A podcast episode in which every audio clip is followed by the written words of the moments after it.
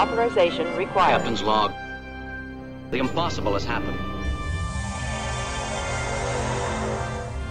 Somewhere along this journey, we'll find a way back. Enter authorization code. We might have just discovered the first stable wormhole known to exist. Our mission is to go forward. It's just begun. There's still much to do. Still so much to learn. Security authorization accepted. Command codes verified. Transfer complete. You're listening to An Hour with the Continuing Committee with your host, Charlie Plaine. My name is David Runyon. Uh, I'm of a certain age that seems to be attractive to advertisers, and I work as a librarian, university librarian. And how do people know you on the forums? My handle on the forums is Super Dave. And David, you are the new first edition creative manager. So, first of all, congratulations on the position. Thank you very much. Tell everybody out there a little bit about you and your history with 1E. All right. Well, I started with first edition in the. I guess it was shortly after the game came out. My first pack was a white border. I think it was a white border alpha of Premiere, uh, and I think I pulled Deanna Troi, which at the time seemed pretty sweet because you know she was on the show, and she was on the show every week. Uh, but of course, looking back now, she's not that that uh, premiere version of Deanna Troi isn't all that all that great for the game. But you know, when you're in middle school and you pull somebody uh, a big name like that, it's pretty exciting. Uh, I've played and collected pretty much ever since then, although I'm not active in the tournament community. Uh, my play has been casual and friendly, and uh, I think that fits my play style of trying fun and interesting things rather than trying to maximize power levels in my deck. Uh, sometimes I look at look at cards that people say are overpowered, and I kind of wonder why I never stuck them in my deck, and then I realized it was probably because I didn't think it was completely sporting to do that to my opponent. A, a true gentleman card player, then. well, I try. So, what was the craziest deck you've ever built for first edition? The most fun you've ever you've ever had with a deck? Hmm. I have or had a few versions of non-aligned, primarily non-aligned decks, and it uh, it goes back and forth or rotates between uh, the con deck. Uh, Revenge is a dish best served cold, uh, and a Sybok Shakari deck, and then just a a straight out uh, mercenaries or non-aligned kind of thing. Uh, so my my deck building has definitely improved since discovering the uh, the forums and looking at looking at deck ideas and deck designs that people have played. But I really do like the the mercenary nature of the non-aligned. Absolutely, and, and I hear that Con is uh, pretty fun. I've never played that myself, but I, I hear good things about it, especially being fun. So.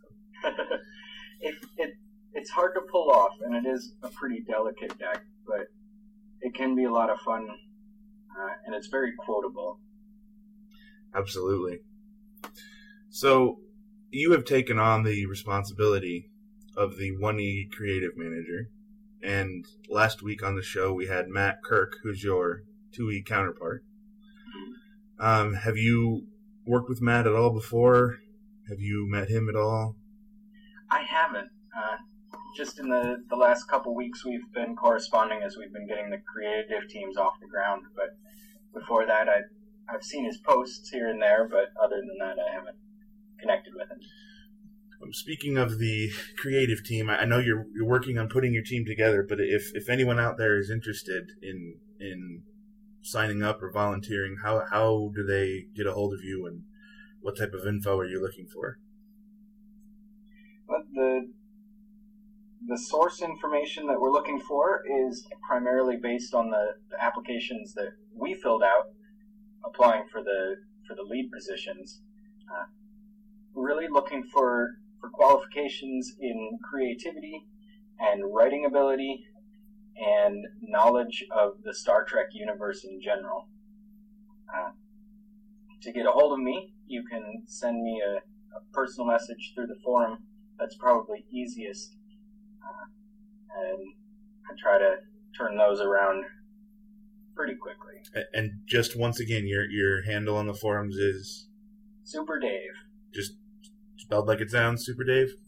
No punctuation, no spaces, nothing complicated. Just S U P E R D A V E. All right, David. So why did you want to take on this responsibility? Uh, I, that came out. I didn't mean it like that. Just, what what made What were you thinking? what were you thinking? Uh, why what enticed you about the position? Primarily, it was because I was already doing a lot of that work uh, before the positions were formalized. Uh, I don't remember exactly how I stumbled in behind the curtain. I think it was probably through proofreading. Uh, but I, I've been working for several months as kind of an unofficial helper, doing proofreading and lore and card titles and occasionally image suggestions for uh, first edition products, uh, expansions, promos, reprints, any of that stuff. So when the the position was announced and looked very similar to what I was already doing, I figured, well, might as well make it official. I'd rather be contributing than get locked out because I didn't apply when the chance was there. So I put my put my name in the ring, and here we are. Absolutely. And there were a number of, of qualified candidates, but uh, you had been and continue to be doing a good job. And I, I definitely think I, I we chose the right person. Um, you, you you said you've been working on some one e cards in in a sort of a casual capacity. Is there one that you've put story on that you're particularly proud of to date, or have we just ignored you and, and plowed ahead with our our own suggestions in spite of what you wanted? Um, you know, I can't I can't think of any in particular without uh, without looking them up. I'm I'm scrambling right now to try and find one that I actually worked on that I can that I can talk about. I didn't mean to put you on the spot there. So That's all right. Uh, I think some of the most the most interesting stuff that I've done that isn't entirely original is the work on conversions, uh, going from going from the, the second edition framework with keywords and subtitles and trying to jam all of that information into a lore box and then add some more story to go along with it uh, has been an interesting challenge from time to time. Well, that's an interesting thing to talk about in that in, in second edition, lore is entirely flavor text.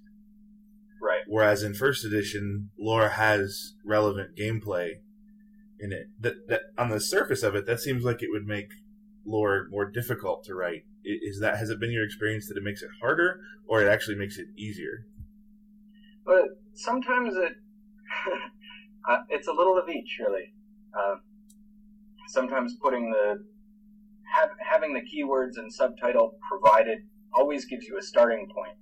Uh, and second edition, I think, is is better than first edition in in making, especially with personnel, um, making those personnel or instances of a persona fit a specific episode uh, or film or or whatever. Um, first edition, I think, especially in the earlier sets, tried to make, say, Jean Luc Picard, make him the the ever and always Picard. Uh, try to get everything that he ever was and put that on a single card. Uh, and second edition would have maybe uh, two or three versions of Picard, even from a single a single film. Uh, I'm not sure if there are any from the same episode, but you get the different aspects or facets of a of a persona in second edition, and then taking taking those cards and making making that facet of a, a specific person into a first edition card uh, is helpful. Gives us a place to start. Sometimes the subtitles are tough to work into work into a, a sensible first edition lore without it being really choppy or artless. And I always strive to to make the lore flow as a, a coherent and cohesive little story in two sentences or three lines. Yeah, so just so everybody knows what we're talking about, we we have a I I hesitate to call it a rule, but it is a, a strong guideline that the subtitle of a backwards compatible person or ship is the first line of their lore when they're converted. Did- Did I say that properly? Yeah. Uh, so far, we've done pretty pretty well on that. Um, there may come a time. The reason I say it's not a rule is because there may come a time where we hit a card where it's just impossible, uh, or you, you you and your team complain enough that we just change our minds. But uh, to date, we've done it on almost all the cards, and I think it's neat. I definitely think it's it's it's it's one of those things that a one e player wouldn't notice, but a two e player will pick up on, and hmm it'll help a two e player playing one e uh, adjust to the cards a little better.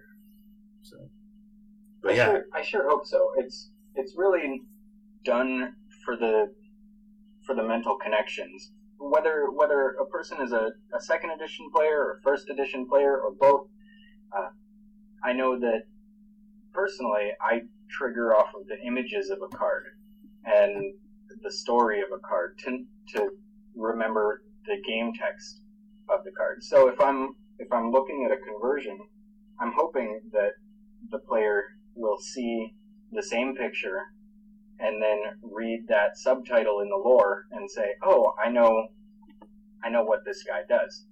And of course, when we make the conversion, it's not always smooth. So yeah, it's hopefully that that assumption won't get too strong. it's tough, and, and I think that that it's. I think that we've tried a couple different ways to do it. Like if you look back at uh, things Life- past life- and life and lifelessness, well, especially the one we did that was the same fifteen cards in both editions. Yeah. those were pretty literally exactly the same game text. And so you've got three line game text boxes and long lines of stuff on, on personnel and, and in the expansions that we've been working on now, including the one that, that your team's got a hold of for this summer, um, which we'll talk about later. Uh, and then we've gone a completely different route with that. And I kind of like where we are with it now versus where we were with it then better. So you guys will see what I mean in over the summer. So, so uh, other than you know lore actually being relevant, what other types of things make a a one e flavor different than a two e flavor? Uh, I find that in in second edition lore, quotes uh, from like actual quotes from the from the show tend to be more common than statements or descriptions, uh, where the reverse is true in first edition. Uh, lore is almost always a description or uh, something separate rather than a quote from the show. And that, of course, has has its advantages. Sometimes I've really itched to to put the um, put a quote in on first edition lore, but the requirements of having the, the loaded terms in lore kind of blocks that. But it's it's nice to be able to expand the story a little bit in first edition, where I don't think you could do that as easily in second. Uh, Is there a place for quotations on 1E cards in their lore? Absolutely. Uh, and again, Shades of Grey, there are a number of cards that have quotes in the lore. Um, Captain, what is it? Leave, I think, has has a quote, and there are several others in that set that, that have quotes. Uh, when you need something that's really short and tight, and you don't have to have something loaded, uh, it really works better on cards that aren't personnel or ships you can really get a lot across through a clever quote. Do you have you have you ever found yourself wishing for subtitles on 1E cards? Hmm. it, it wreaks havoc with the persona rules. Uh, so sometimes, but not not often. Uh, it does. It is a pain looking at different versions of the same card that have the same title. Uh, the data from Premiere and data from First Contact, and uh, where else did we put a data? Uh, there's one in our recent set, I think. Uh, data from the city of Reteg. Yeah. Um, some of those, you have, you still have to have some kind of subtitle just to refer to it in any kind of conversation, whether it's official or not. Uh, and for First Contact, that's the subtitle for that one. Uh, data, First Contact, which is not very exciting, but you have to be able to differentiate the cards somehow. Yeah. Okay, so overall, then, just talking first edition in general, what goes into a card to make it have outstanding story? You know, what what different pieces have to be there so that when when somebody looks at a card on the website or, or opens a booster and sees a card, they're like, "That's just super cool." um, let's see. Start with a title, and there are some rules about that. But uh, for cards like events or interrupts, that's a speaking of quotes. That's a great place to put them. Uh, use those those phrases, those memorable phrases, as good card titles. What does God need with a starship? Absolutely. Um, revenge is a dish best served, and all that. Yeah. Um, but start with a title. That gives you the direction to go. You got to have a good picture. Uh, that comes down to the art team and the creative team. We don't have total control over that, which is probably for the best. Uh, and then you've got the game text, which design and development comes up with and then gives to us. And that tells us a little bit about what the story needs to be. Uh, not always. And then a lot of times the card comes to us with a title already. Uh, with personnel, that's really obvious. Uh, data is data, it's not uh, anybody else. But once you've got the, the skeleton, then we can go wild with the with the lore box. It doesn't do much for us on objectives or incidents that don't have a lore box. They're, we don't get to be very creative with those. But when we can really sink our teeth into to a lore box and tell some of the backstory, sometimes it's stuff that you already know. Uh, Deanna Troi is a half betazoid, half human person, and she has some kind of empathic or telepathic ability. Well, if you if you've seen any of the shows, you know what's going on with that. But then if you look at, I think it's Lwaxana Troi, has her whole royal title listed on the card, which I think is is a lot of fun. And then there are some cards where we're able to explore some of the backstory that never made it into the show, whether it's from notes on a script or drafts of a script, uh, or sometimes, although not very often, we'll take inspiration from some of the expanded universe kind of stuff, novels or fan films or comics or whatever else is out there. Uh, some of that just gives us ideas of where to go. One of my favorite things to do is to make the connections between characters or or actors. Um, there's one we did recently. Uh, The Ferengi, the the, Yeah. the past Ferengi had a lot of a lot of uh, cross references on the cards. Yeah, there was one of those in particular. Um, now I'm gonna have all this trouble trying to find. Uh, Muk was fun, but I think Krem, uh, Krem the Ferengi was one of my favorites to do. We had the, the loaded keywords. He had to be a Ferengi. He had to be a thief. He had to be the commander of his ship. Uh, and then we got to throw in the the sentence held dominion over the crew's Andorian ale supply, uh, referring to that actor's other roles as um,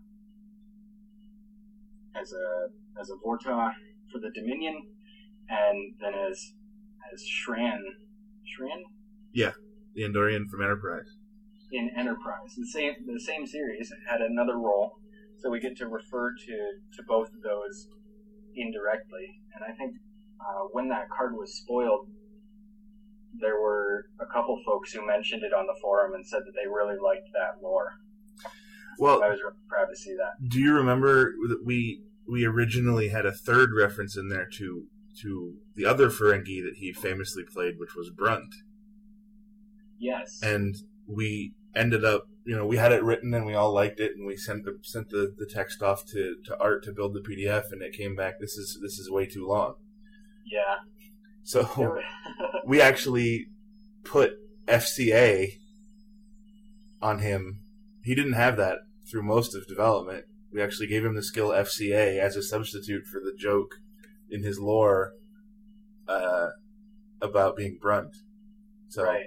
You know that was Right. that was a rare situation where creative sort of drove game text. It was it was kind of interesting. Yeah, and Decipher did that a couple of times. Uh, I think there was an Easter egg thread a couple of weeks ago that pointed out some of those some of those extra skills that personnel got. Yeah, like uh, geology for the Pendari champion because he was the Right. rock. Yeah, Right. that's that's a personal favorite of mine. Keep Ops character. So the whole package, really, it all has to be there. You know, you have to have a striking image that goes with the title that fits the game text and good lore. It, it, it's a lot of work. it is.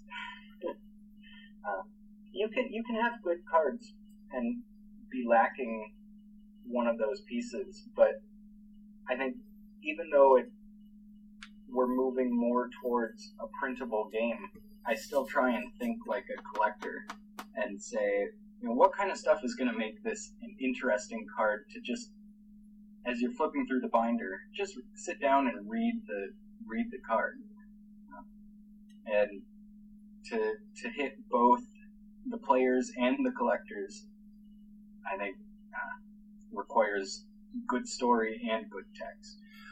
Well, that's that's an interesting point. I- I actually think one of the reasons the continuing committee has been as successful as it's been is because we don't treat the game differently than we would if we were selling it and printing it. We still hold ourselves to the same expectations and the same standards of quality and the same uh, levels of production that y- maybe even exceed what Decipher had been doing uh, at the tail end of the game. Uh, we try. We we fail, but we do succeed sometimes, and, and I, I think I think that's in our favor. Absolutely. All right, so you have been hard at work uh, on something new that's coming out this summer. Yes. Uh, we don't know all of the details yet, uh, but it is essentially, and tell me if you think I'm doing this wrong, a sequel to an expansion that we put out last year, I think that's correct. uh, and that would be Homefront.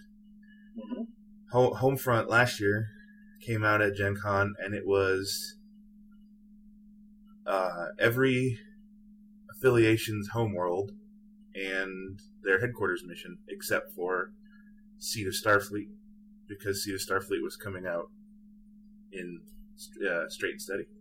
Right. Uh, and we also put in some dilemmas. So, And those What? were reprints of ones that were already in first edition. They were they were AI. They were all alternate images. Every card was an alternate image. Right. Uh, and we didn't do any conversions with that, did we? no, it was all existing one e cards. Okay. Oh, you're so tipping the hand, man. But yeah, so Homefront Two. It, it, we don't know that that's what it's going to be called yet. We'll just call it that for now. Uh, Homefront Two. If if I were to describe that to you, a, a sequel to Homefront, and and pretend that you haven't seen what's in it, what what would you expect would be in it? well, we could we could get new images again on all of the HQs and missions. Um, Reprint them again? Sure, we could we could do that. that might not be very exciting. Um, with the the dilemma suggestion or selection in the first one, I might expect to see more reprints of uh, of existing dilemmas, and with some of the expansions that came between then and now, I might expect to see. Um, maybe some some movement toward uh, conversions and possibly building on some of the themes from from State and Steady, Straight, Straight and Steady, and Shades of Grey.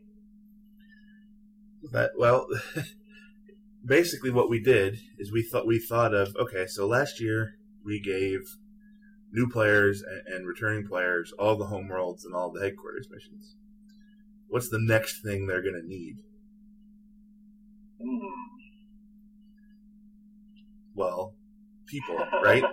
Peop I'm stumped. That's Oh. why I'm creative and not design. all of the headquarters missions allow you to play subsets of personnel for free. Oh yeah, that's right. All the free plays. So we decided, we actually decided this last year. Uh, we said, let's make another one. And in that, we'll put, you know, three people that report to every headquarters. I feel really stupid that I didn't notice that. But, uh, so the original idea behind the sequel to Homefront was maybe a, a couple more dilemmas, you know, with the, the little green, yellow, and red tags on them. And then people, so that we could give you Homefront and Homefront 2, and you could take whatever affiliation you wanted that had a home world and headquarters, and have at least three decent people. Aha. Well, the, and, and as you alluded, the other interesting thing that's going to happen is we are doing conversion cards in this one, which we didn't do in the last one. So it is not just reprints. There are a decent number of reprints in it, which will have AIs, but it's also, I want to say it's more than half quote unquote new cards in that some of them are conversions and there are a couple new cards in there too, brand new. But Yeah, there are a, a couple. so we'll, we'll be spoiling more information on this, but what what did this look like when you got it? and what what have you done and what have you what are you continuing to do to finish this thing up in order to put it out later this summer? Uh, let's see. Um, when I when I first saw it, it was before I got the creative position, so I was looking at it as a as a proofer. Um, and there are some cards that were in those first files that aren't aren't in the current set. Uh, there are some that have had massive transformations of game text. Uh, there are some that I thought were cool that have disappeared. Uh, I'm not sure if they've been cut forever or just Nothing, nothing's ever gone forever. Not, especially now that we have some new tools at, at our disposal. Everything that ever gets written gets kept. So, not nothing's gone forever. But but so you you, you in your position as the creative manager, you get this file, Mhm. and it, if I remember right, it was it was a complete file. It had all X cards in it, however many there are going to be. Um, but a lot of them didn't have images, and most of them didn't have lore. Uh, in, in fact, I think oh, I think the only ones that had images were the conversion cards because we use the source, the 2e source image. right. Um, how do you get started in, in in that case? You know, when you have cards that like oh, they all had some like one of the cards that's in there is uh, some of the cards that were reprints. They had lore that basically had keyword, keyword. This is an AI reprint. You know, Right. how, how do you how do you how do you start your guys working for lore for cards that don't have images or you know you have all these conversion cards do you just go grab the original lore and use it or, or what, what what's your what's your process Well, because, uh, because we don't have images for a lot of the, the cards yet. Um, even on the conversions, most of my team hasn't seen the images yet. Um, I've just been copying and pasting the lore from the uh, from the second edition version, so that people know, so that the rest of the team knows like this. This is the actual card that we're working with. You can go look it up. You know what it's doing. Uh, now let's make it first edition. Uh, for some of the new cards, uh, it's been a little tricky because I don't have images that I can show. We just have game text. Uh, some of them have lore that's kind of placeholder lore. Some have lore that uh, that was written but doesn't quite fit where we're going with the card. Maybe it's evolved a little bit over time. So we just we start with whatever we've got, and then uh, some of them I've had to say, you know, really go wild with this card. Uh, let give me give me suggestions. Put some stuff out there. Uh, and some I've said, you know, we need to tone this back. Let's try and stick close to what the what the original card was. Uh, maybe the image isn't all that different, or maybe it's a it's a conversion, and we need to kind of still reference still reference the same thing. Uh, but we always take what we've got and run run whatever direction is appropriate. Not sure if that answers your question. no uh, this is a fairly good answer so um let's let's let's let's take an example of a uh, i'm trying to think of a card it's in there that doesn't have an image on it um let's say you get a here's a card that is a generic range booster if a certain set of criteria are met so we'll say plays on your ship. Uh, if you have a completed something mission ship is range plus 2 Mhm. that's all you get. It has no lore it has no image. You just have game text and a, and a play test title. What's your thought process for paring that down? You know like the art team needs some sort of idea of what you want on there. Your, your guys need some sort of idea of what lore to write. How are you going to do that? What are you going to look at what's your process going to be Well, the the process for me, and I'm I'm sure that different members of the team are going to approach things a little bit differently. But for me, I'm going to start with the material that we have, which at this point would just be the game text. And that's the closest bit to final that's that we've been handed. So start with the game text. It said uh, something about range, and it said something about if you've completed some kind of mission. So we've got to start thinking about well, what kind of what kind of missions are we talking about? Uh, was that mission ever shown on on one of the shows? Can we can we take a, a, a frame from that from that episode, um, or is it something that's a little more abstract? Um, with that with those thoughts, okay, it's got to be something about engines, maybe. So let's let's think about places where we see ships with engines, uh, or maybe people working in engineering. Maybe it's Geordi doing some kind of tweak, or or Scotty uh, pulling something out at the last second. Let's let's think about what what images are going to fit that, or let's let's think about what kind of plot points happen there. Uh, maybe as uh, as Kirk has gotten the Enterprise into a jam, Scotty's got to find a way to to give the engines something more. So maybe we could suggest giving her all she's got uh, as a as a title. Uh, that probably won't won't make it all the way through unless the card is really iconic for for that kind of application. Um, but it might give us some some inspiration to key images off of or key story elements off of. Uh, so as as we develop each of those different boxes, the title and the lore and the game text and the image together, they're going to they're going to fuel each other. Uh, and they're going to fuel our creativity to say, oh, oh, I remember this one time when uh, Nog was piloting the Defiant and did something really cool, and they cut some corners in the Badlands or something. Uh, and maybe we could use that.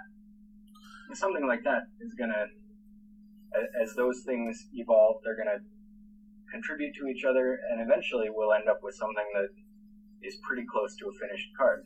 Then we hand it off to the other folks who are to give it one last look over. We're to proof it and knock off those last couple edges, put a coat of polish on it, and throw it in the set. So, so here's another interesting wrinkle. Then L- let's say that that you have a similar card in the expansion that is special downloaded by one of the personnel. Mm. So here's a card that does something you know generic, uh, swaps a skill for another skill, for example. And then later in the set, you're looking through it and you see, oh, here's a Klingon that special downloads that card. Now it has a playtest title on there. It might be like, you know, Blood Wine. It's not really the title of the card. It's just they have to call it something when they're developing it. Right. Now, now you have the additional wrinkle of this is a card that's sort of a generic utility card, but it's special downloaded by somebody of a specific affiliation. Mhm. Is that does that impose a limitation on you, or do you still feel free to go anywhere for the story on that card? It it can bring in a limitation, but it doesn't have to. Um, you can you can go really specific and have something like um, like the version of Dukat that came out, I think in Life from Lifelessness, that downloads the uh, Kosst Amojan, I think it is. That would be the, as a pro, it was the things past, but yeah, Things the, the non-aligned Dukat, yeah. uh, and that that card doesn't exist yet, but it's tied to the Deep Space Nine affiliations. You're probably not going to see a Klingon card that downloads Kosst Amojan. Right? It just wouldn't make it wouldn't make Trek sense. Uh, but uh, where did that go? Uh, the ensign ensign Jameson Yeah, the, the temporal agent, she's in straight and steady. Straight and steady. She's got a. Does she have that special download? Yes, she downloads out of time as well. So Right. So, out of time is generic enough that uh, even though it has it has an image from Enterprise, it's generic enough that you can have Starfleet download it, or Non-Aligned download it, or Federation download it, or anybody else that we come up with. Um, if we have, for some strange reason, a time traveling uh, Captain Lursa in the future, she could download it. I doubt it, but it would be possible. sure, So you can you can go really generic and have it apply to uh, have it apply to different races, kind of like the the tricorders that say this equipment is representative of that developed by many races. hmm Or you can go really specific, like Kosst Amojan, that fits a very specific plot element because you know that that card probably isn't going to get used outside of those personnel that make sense for it to be used by story wise as well as gameplay wise.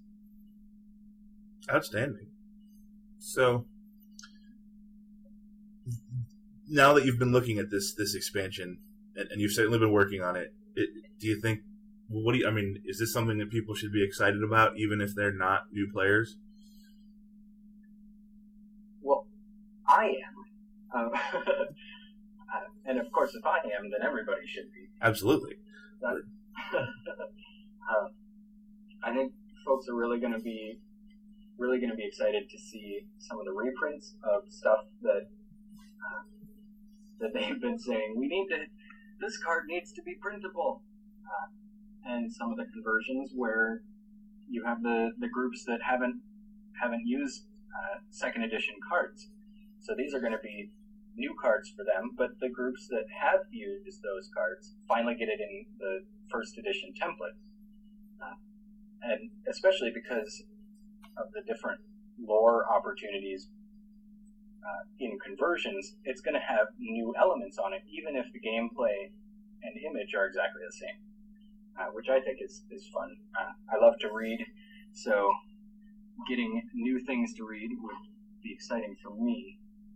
Uh, what else is exciting about this set? Well, I I think uh, really.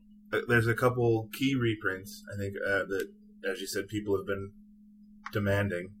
Um, some of the, the dilemmas that are being converted are, are popular or didn't quite work in backwards compatible version that, that will work really well right now. I'm thinking the uh, there's one space dilemma in particular that I haven't seen a 2e pile without, um, but I haven't seen a lot of 1e that I think is going to be played a lot in 1e once it's converted. Yeah, um, especially with it being printable. I think that's one that I I happen to pull on a chance, and I think I throw it in um, because it's easy to. It, it works well in my decks, but I think you're right that it doesn't show up very often.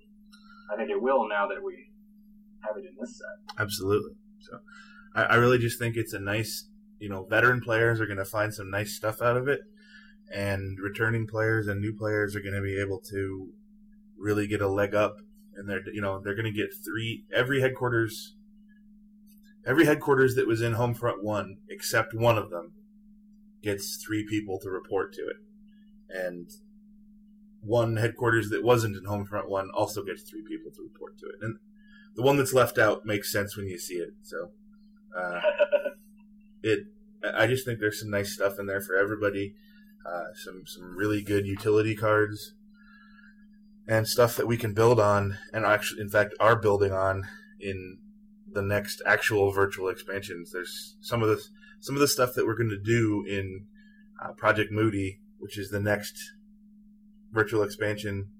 Um, has building blocks that show up in this this expansion. You know, it's like we need to put this, but we don't have a place for it. Well, we can put it in Homefront Two, and it fit perfectly. So, right. I think everybody's really going to dig it.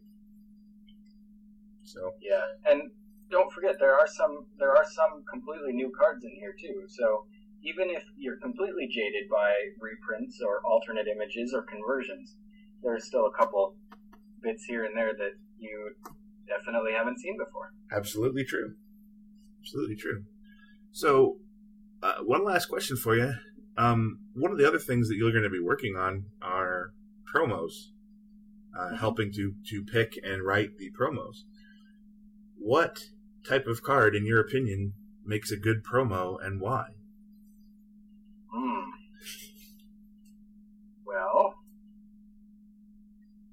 Judging by judging by history, uh, it seems like people really enjoy personnel and ships.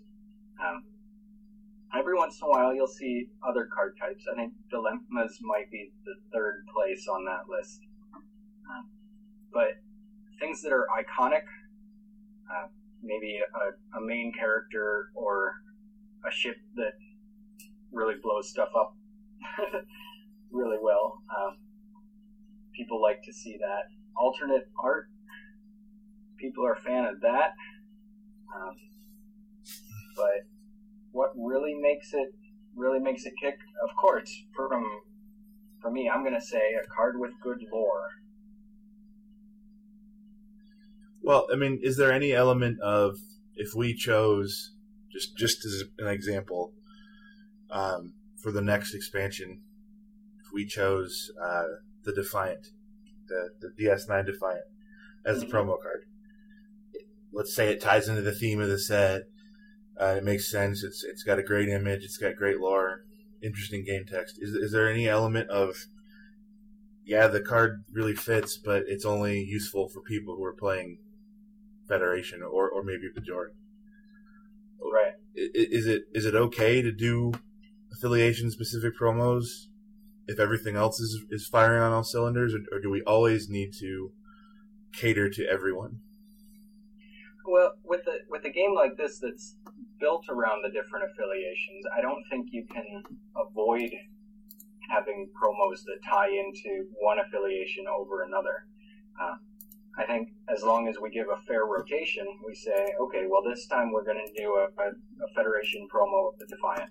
Uh, next time, maybe we can do something for Romulans, or maybe we can do something for the Borg, uh, something like that.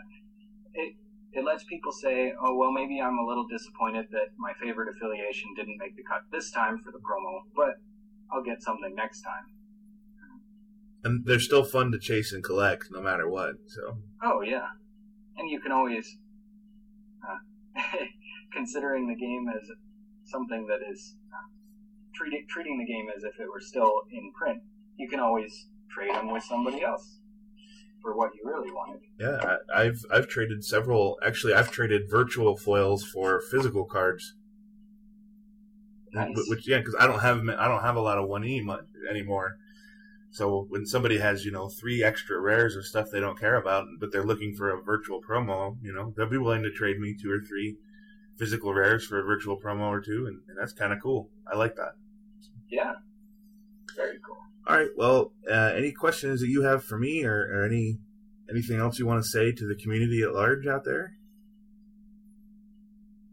Well, I don't want to. I don't want to say anything that's gonna spoil the next set before it's time, so I better not ask any questions about that.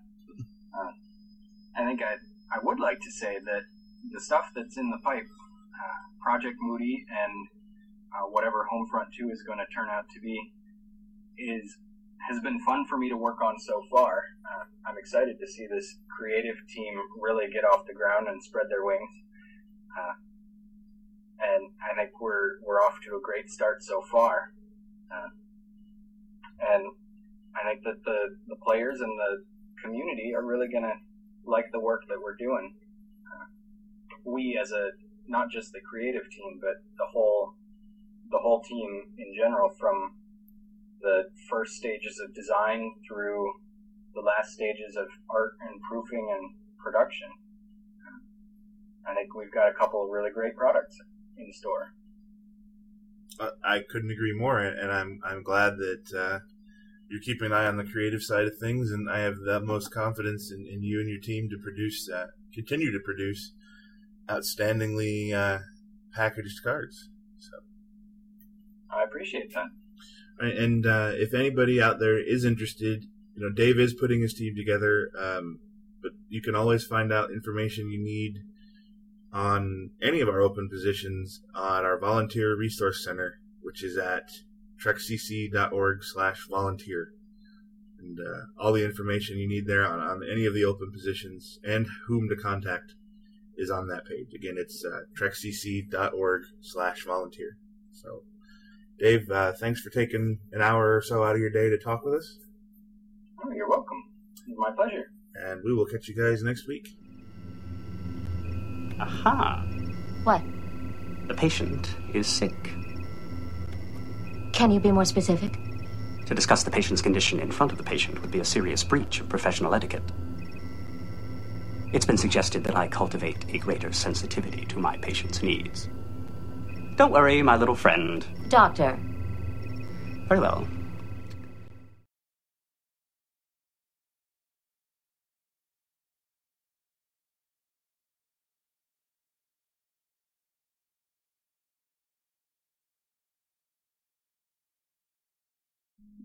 Say something for me.